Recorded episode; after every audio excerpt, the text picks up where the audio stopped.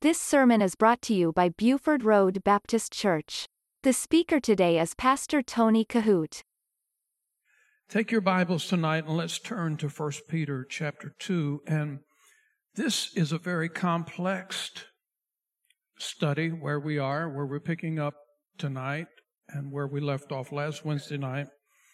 Um, I realize that some of the things that we've been talking about in the last two Bible studies about the Lord Jesus being the cornerstone, the chief cornerstone, the stone that the builders rejected.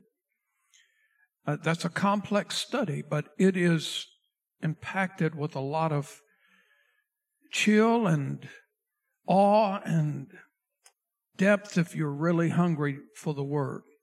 And then last Wednesday night, we talked about this strange individual who just appears in the scripture. And his name is Melchizedek. And we want to talk a little bit more about that tonight. Uh, and we're looking at verse uh, number nine. That's the verse that we are discussing at the moment.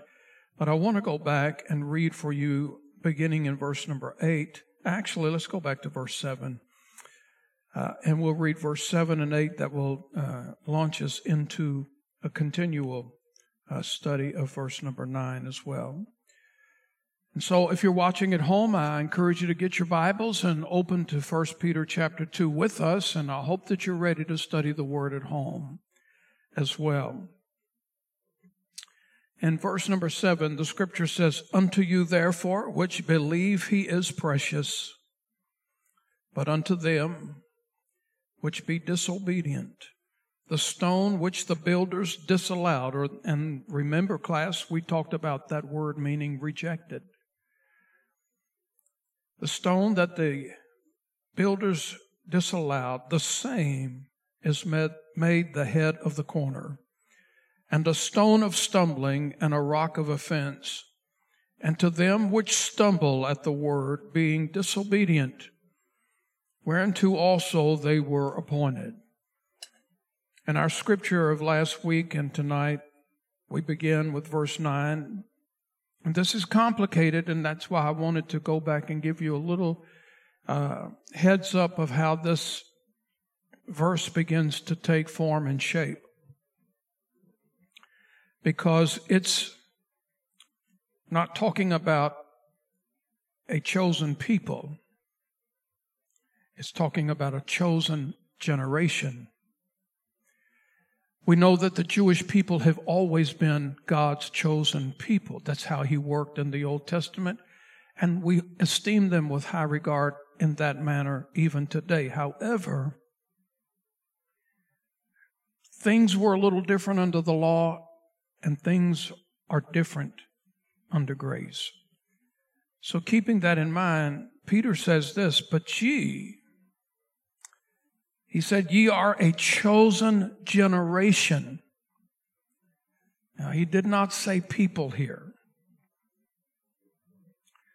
And that's, that's an important thing for me to bring out. And he says this a royal priesthood, not a ritual priesthood.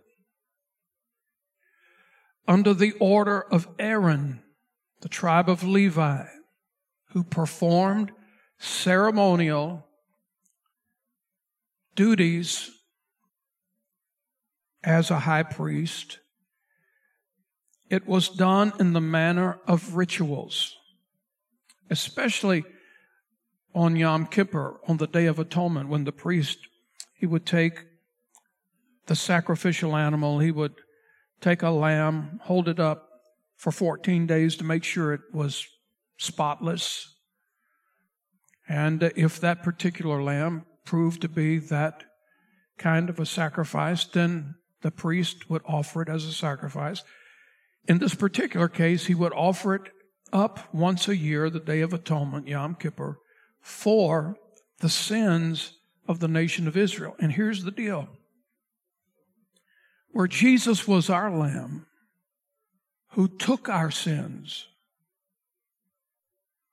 the high priest in this ceremony that God, by the way, instituted, commanded.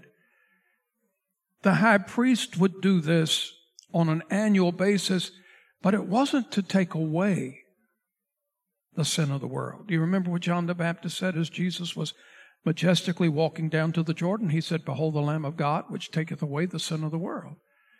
So the duty or the ceremony of the high priest uh, under the law, it was not that these sacrificial animals would take away the sin of the world.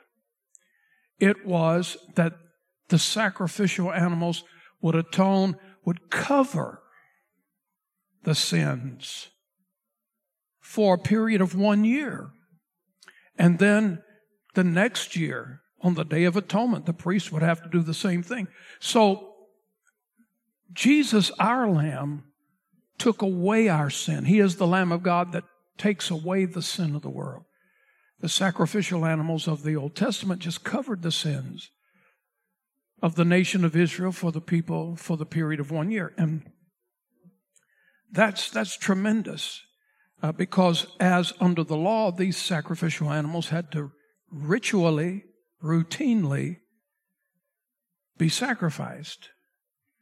Jesus, our Lamb, is or was sacrificed one time, once and for all. So, what the blood of the bulls or calves or goats or lambs or sheep, whatever it was, what that blood, because God always required blood for his justice. That goes all the way back to the offering of Cain and Abel in the Garden of Eden. God accepted Cain's offering, or Abel's offering, he rejected Cain's offering. God was interested in the blood sacrifice. However, now, this, this Day of Atonement covered, it did not take away, it covered the sins of Israel for the period of a year. So I emphasize in verse number nine because we're not talking about a chosen people per se. We're talking about a chosen generation. Look at it. And not a ritual priesthood, but a royal priesthood. This changes things. And then the scripture says, a holy nation, a peculiar people, that ye should show forth the praises of him who hath called you out of darkness into his marvelous light. Now, we talked about the ritual priesthood and the royal priesthood. This interesting fellow that showed up last week in our study, Melchizedek, he was in the realms of a royal priesthood. And he served before the days of Aaron and momentarily he was a picture, a fixture of things to come. That's how many of the Old Testament teachings are manifested to us. It's a shadow of things to come. And so here, an order of the priesthood in Melchizedek's situation, and some of you may have not ever heard of his name before. Maybe you had no idea he was even in the Bible, what his office was, what he did, where he was from, and uh, we enlightened you a little bit from the book of Hebrews last Wednesday night of exactly what the scripture says about him. When Jesus showed up on the scene, he was introducing himself as prophet, priest, and king. And as we said last week, the Jews had a hard time with this. It was, it was very difficult for them to embrace because Jesus was of the tribe of Judah.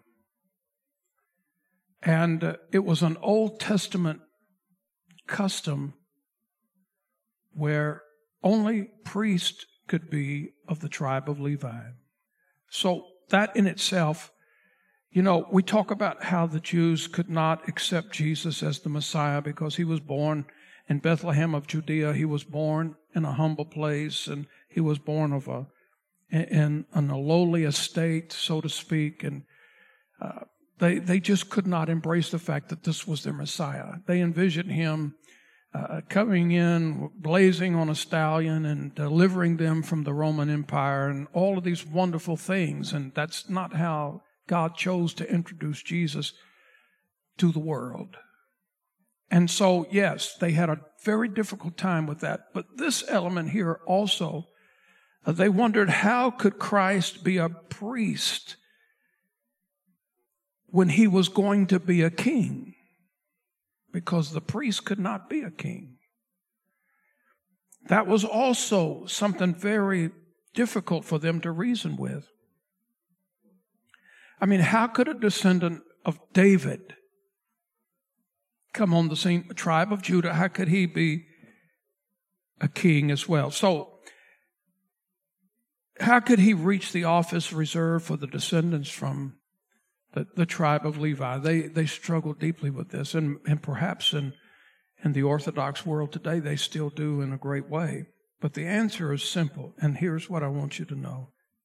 In comparison to verse number nine, that the priesthood of Christ would be derived from the prior and the superior order of Melchizedek, which came on the scene in the days of Abraham and not in the days of Aaron.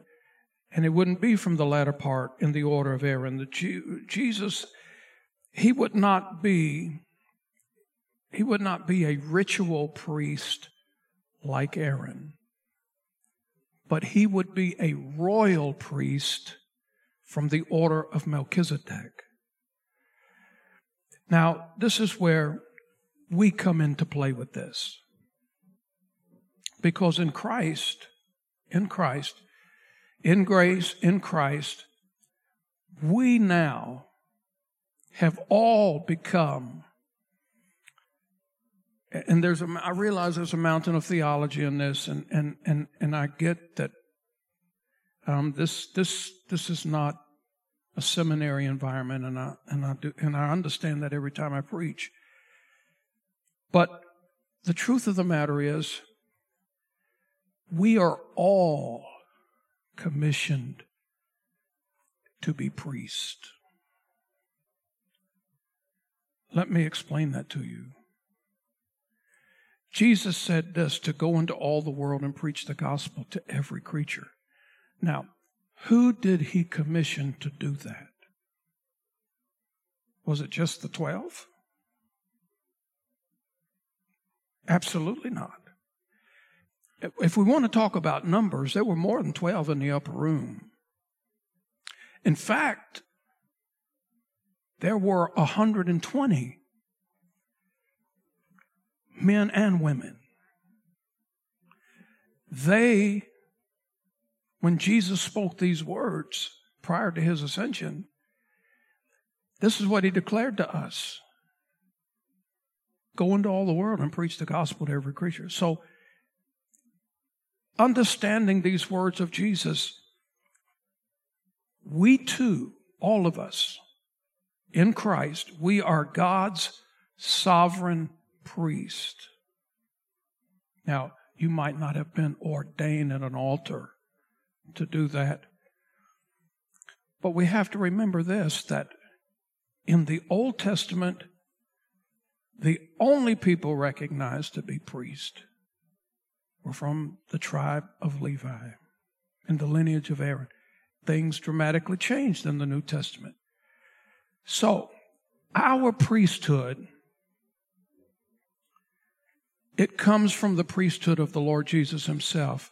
Now, Jesus is in the presence of God acting as our high priest, but we have all been commissioned to be God's sovereign priest. I want to give you a couple of scriptures here.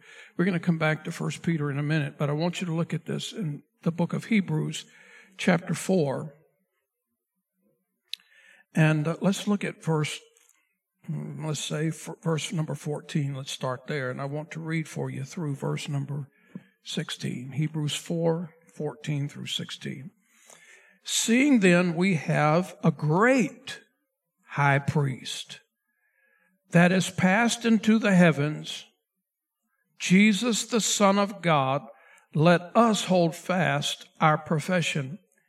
For we have not a high priest which cannot be touched with the feelings of our infirmities, but was in all points tempted like as we are, yet without sin. So don't ever get into such a pity party where you say, Jesus doesn't know what I'm going through. God doesn't understand. He certainly understands. And this scripture is clear about that. But verse 16 says, Let us therefore come boldly into the throne of grace that we may obtain mercy and find grace to help in the time of need. But then in chapter 9, let's look there for a minute. In Hebrews chapter 9, I want you to look with me in verse number 24, and I want to read for you through verse 28. For Christ is not entered into the holy places made with hands, which are the figures of the true, but into heaven itself, now to appear in the presence of God for us nor yet that he should offer himself often as the high priest entereth into the holy place every year with the blood or with blood of others. You, we've just given you the explanation about that on the Day of Atonement, the day of Yom Kippur. Every year this was done on the Day of Atonement. Verse 26 For then must he often have suffered since the foundation of the world. But now, once in the end of the world hath he appeared to put away sin by the sacrifice of himself. And as it is appointed unto men once to die, but after this the judgment. So Christ was once offered to bear the sins of many. And unto them that look for him shall he appear the second time without sin unto salvation. So going back to the thought now in Christ, the Lord has made us, He's made us priests, He's made us kings to intercede on behalf of others. One quick scripture here. Let's go to Revelation chapter 1. And let me find verse number 6 here for you, real quickly. Revelation 1 6. You say, well, He's made us kings? Uh, and and uh, He's made us priests? Absolutely. This is what the word says. Revelation 1, verse 6. And hath made us kings and priest unto God and his Father. To him be glory and dominion forever and ever. Amen. So, Peter is breaking this down for us in such a way that he is saying in the Old Testament, under the law, things were done one way, but now under grace in the New Testament, things are done in a much different way. And in verse number nine, Peter carries this uh, even a little farther because he says this in 1 Peter 2 9. He said, Not only are you a chosen generation, and not only are you a royal priesthood, you've just read in Revelation where we have all been made priests and kings, but notice this. He said, a holy nation. And this word nation here, in the context of this scripture, it's talking about Gentiles. So keep that in mind as we study the word. This is, this is in direct reference to Gentiles. So not only was there a chosen people, and we recognize that in the Old Testament, but now there is a chosen generation. And finally, in this verse, Peter mentions a peculiar people. This is a, a magnificent definition and declaration of who we are. And this is talking about the fact that we are God's own. Now, in this realm of being a chosen generation, we are God's own special people. As in the days of the Old Testament, the Jewish people were God's chosen people. Now we, as Gentiles in Christ, we have now become part of the family of God's own special people. He personally owns us. We're not our own. We know what the scripture teaches We have been bought with a price, the precious blood of the Lord Jesus. I'm not going to reference these scriptures on the screen, but if you're writing, taking notes, you can write down 1 Corinthians chapter 6 and verse number 20 and also 1 Peter 1:19. Through the blood of the Lord Jesus, he has made us his children. And and here's the thing.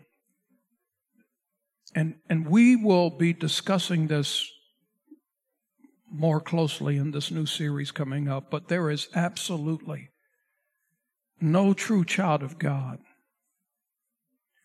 who can keep bottled up inside of them what the Lord Jesus has done for them.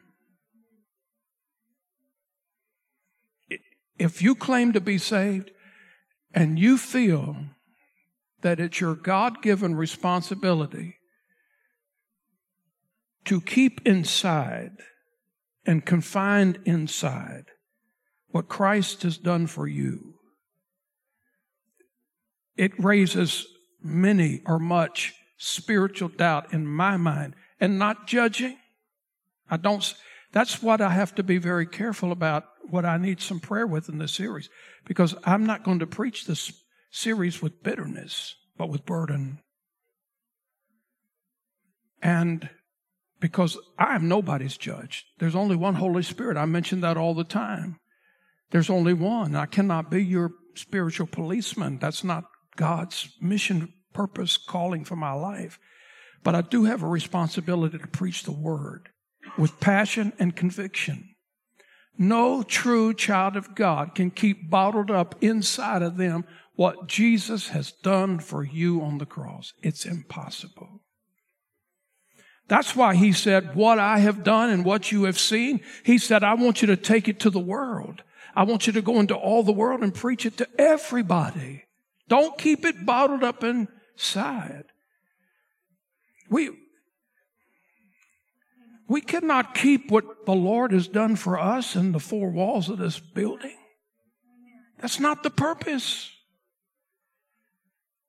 And so we have to testify. We, we all have a testimony. Every one of us were born into this world in sin. Every one of us were born on our road to hell. All of us. Something happened along the way in your life and my life. Somehow, somewhere, at some point in some time, you heard the gospel. You did not come out of the womb singing, Jesus loves me. That's not how it worked. At some, uh, we were, we were born on our way to hell. Something, somebody, there was a happening, divine appointment that happened in our life when we were exposed to the gospel. At some point, our eyes were open to the fact that we were lost and undone without God. At some point, our eyes and our heart, our mind was open to the fact that without Jesus, we were going to die and go to hell. Some point in our life, our heart and our mind was open that, hey, if we did not give our hearts to the Lord, there was no other way for us to be saved, no other way to get to Him, no other way to have a relationship with Him. He was the only way. And when we recognize what He has done for us on the cross, our hearts and our minds have been opened to the truth. We have received the truth. It's absolutely impossible to keep what He did for us on the brutality of the cross bottled up inside of us. Friend, I would explode. How could anybody that says they're born again keep bottled up inside what Jesus has done for you? And I don't say that in judgment. I say that in truth. How can we do that? So Peter, now in verse number 10, let's look at this. In 1 Peter 2:10, he says this which in time past were not a people. You see, in times past, we, we, we were not always saved. We were not always part of his family, which in time past were not a people, but are now the people of God, which had not obtained mercy, but now have obtained mercy. So Peter, he reflects on the truth that there was a time when we as Gentiles were not part of his family.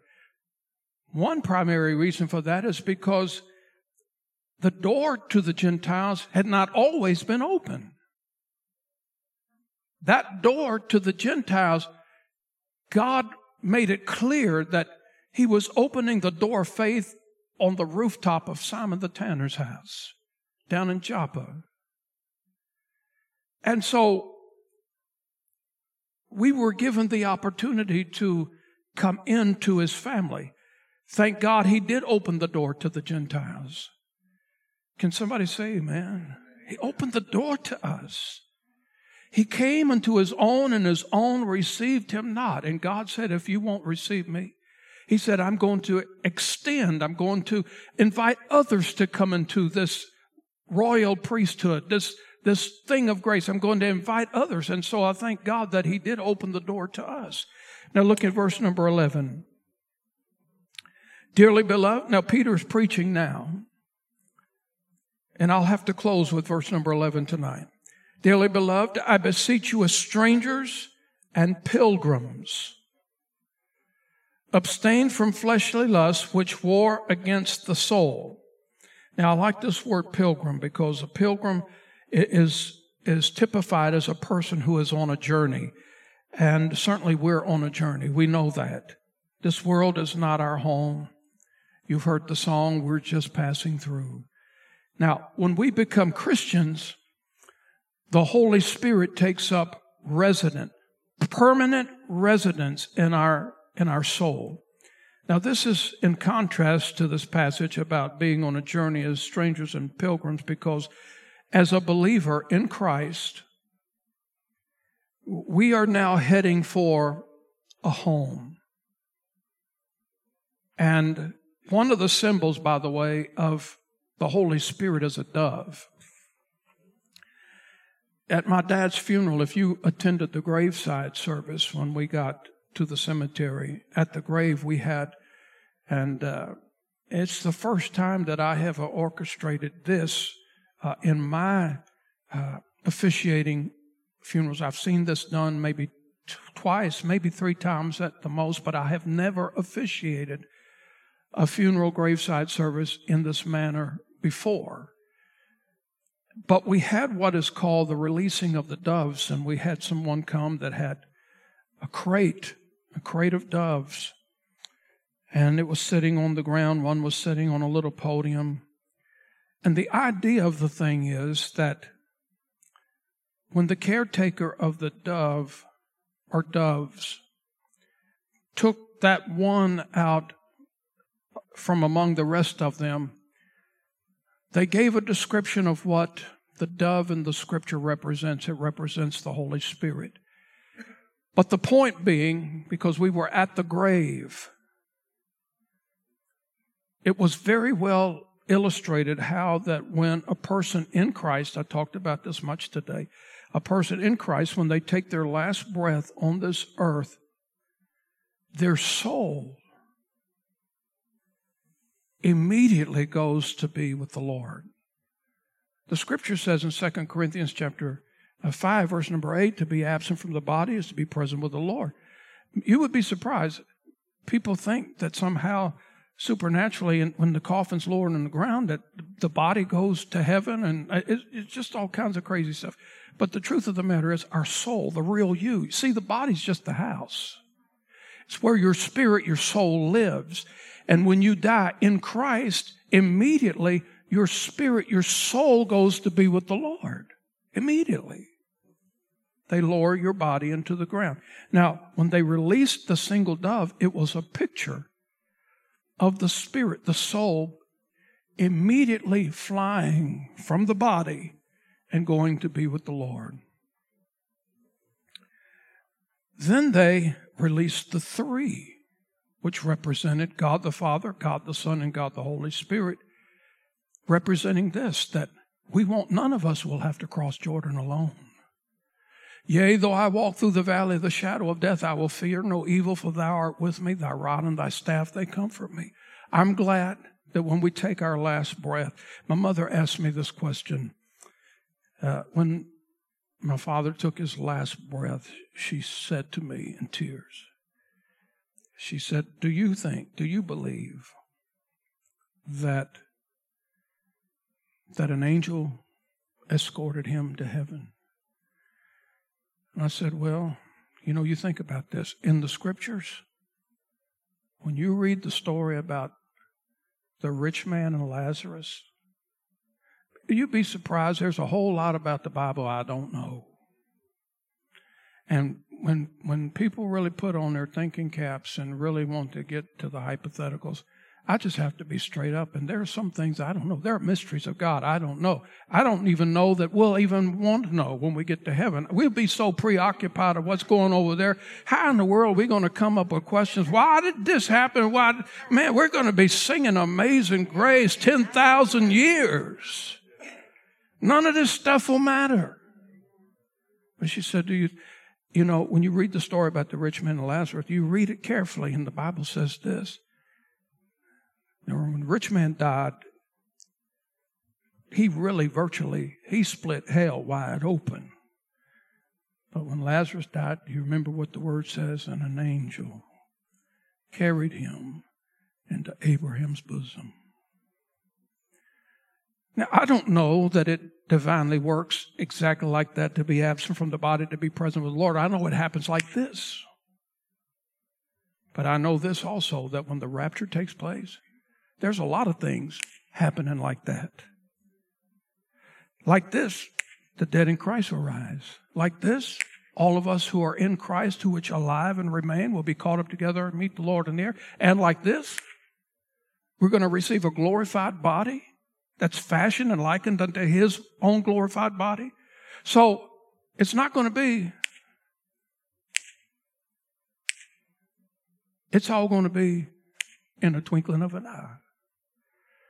So I don't know when the soul leaves the body in Christ and going straight to the presence of the Lord if we are accompanied by an angel, but that's the way it worked for Lazarus. And then the others that were in that little crate, when she turned them all loose, and it was a picture of, yes, the soul going being with the Lord, and we would not have to cross and make the journey by ourselves. The Father, the Son, and the Spirit would be with us, but then on that day of resurrection, there would be many going as well. You know, the, the ironic thing about all those doves, the caretaker told me, they said, when we release these doves, they are all trained. They will be back in their crates where we live before I can drive my car and get to my house. They're, they were going home. And when you think about this right here, we're on a journey, we're pilgrims, but all of us, listen, we're all headed for the same place in Christ. We have a destination. Heaven is our goal, heaven is our home. You listen to Pastor Tony Kohout. For more information, visit our website at BufordRoadBaptistChurch.com.